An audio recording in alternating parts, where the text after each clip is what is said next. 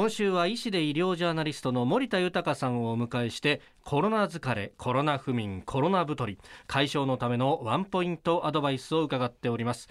今朝は食べ物のワンポイントアドバイスを教えていただきましょう。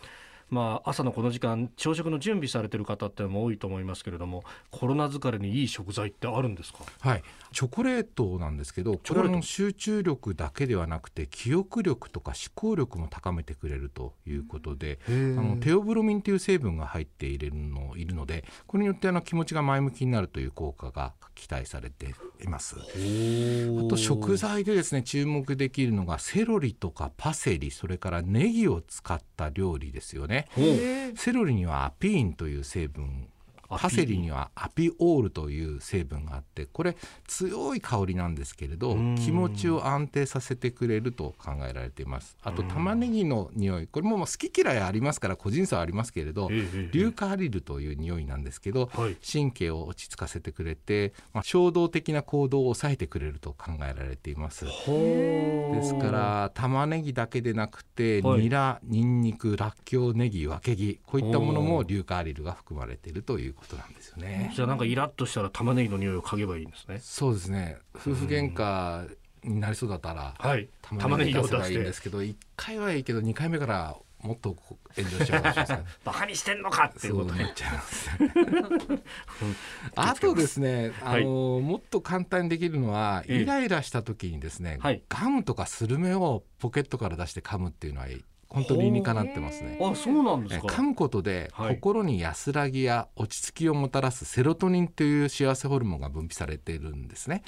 で、これ噛み始めてから約5分でセロトニンが出て、はい、で30分後には急増すると言いますからあの非常に効果が期待できます。あの野球とかサッカーの選手がガムを噛んでますよね、はい、あれはあの気持ちを落ち着けるということでとても意味があるということなんですけどはあねなんか日本だとガム噛んでるなんて不真面目だってみたいになりますけど、うん、そうですよね。そうじゃないんですね、ね、これ。ラジオをしていやなかなかガムの音をしたらちょっと嫌ですよね。ちょっと嫌ですねそれはね、うん、耳障りにもなるしね。でもこれあの30分後にセロトニンが急増するってことはもう味なくなっても噛み続ける必要があるんですねうんまあそうですね。もし味が欲しかったら新しいガムも使ってください、あそっかそっか。なるほど、ええ、噛み続けてればいいからそうなんです、ね、中身は別に一つじゃなくていいんです、だからスルメの方が安上がりなのかなと思ったりもしますけど。確かにそうですね、えー、あでもスルメをずっと噛んでると今度は当てが必要に、当てっていうかね、えー、本体ですけどお酒が欲しくなっちゃいますね、えーあれ今日はそういう話じゃなかった。あ、違う。あ、最後にですね、はい、私がね、ええ、実際に実践しているストレス解消法、そして不眠解消法っていうのがあるんです。これですね、フライパンでベーコンを焼くんですね。え？食べるんじゃないですよ。食べないですか、ええ、焼くんです。焼く。これ一定でないゆらゆら揺れるベーコンの動きとか、はい、一定でない音はですね自律神経を整えて心を落ち着かせてくれると考えられてるんですね。ゆらゆらする動きや音っていうのは F 分の1の揺らぎとされていて、はい、あなんか聞いたことまあ、例えば小川のせせらぎとか波の音とか小鳥のさえぎずりとかろうそくの炎と、これと似ていると考えられてるんですね。でフライパンでベーコンを焼くというのは、はい、イギリスのデイリーメールが報じたところよく眠れるということが世界中で話題になってですですね。であの眠れない時だけでなくてイライラした時の脳神経を落ち着けてくれると。いうことも分かってきたんですね。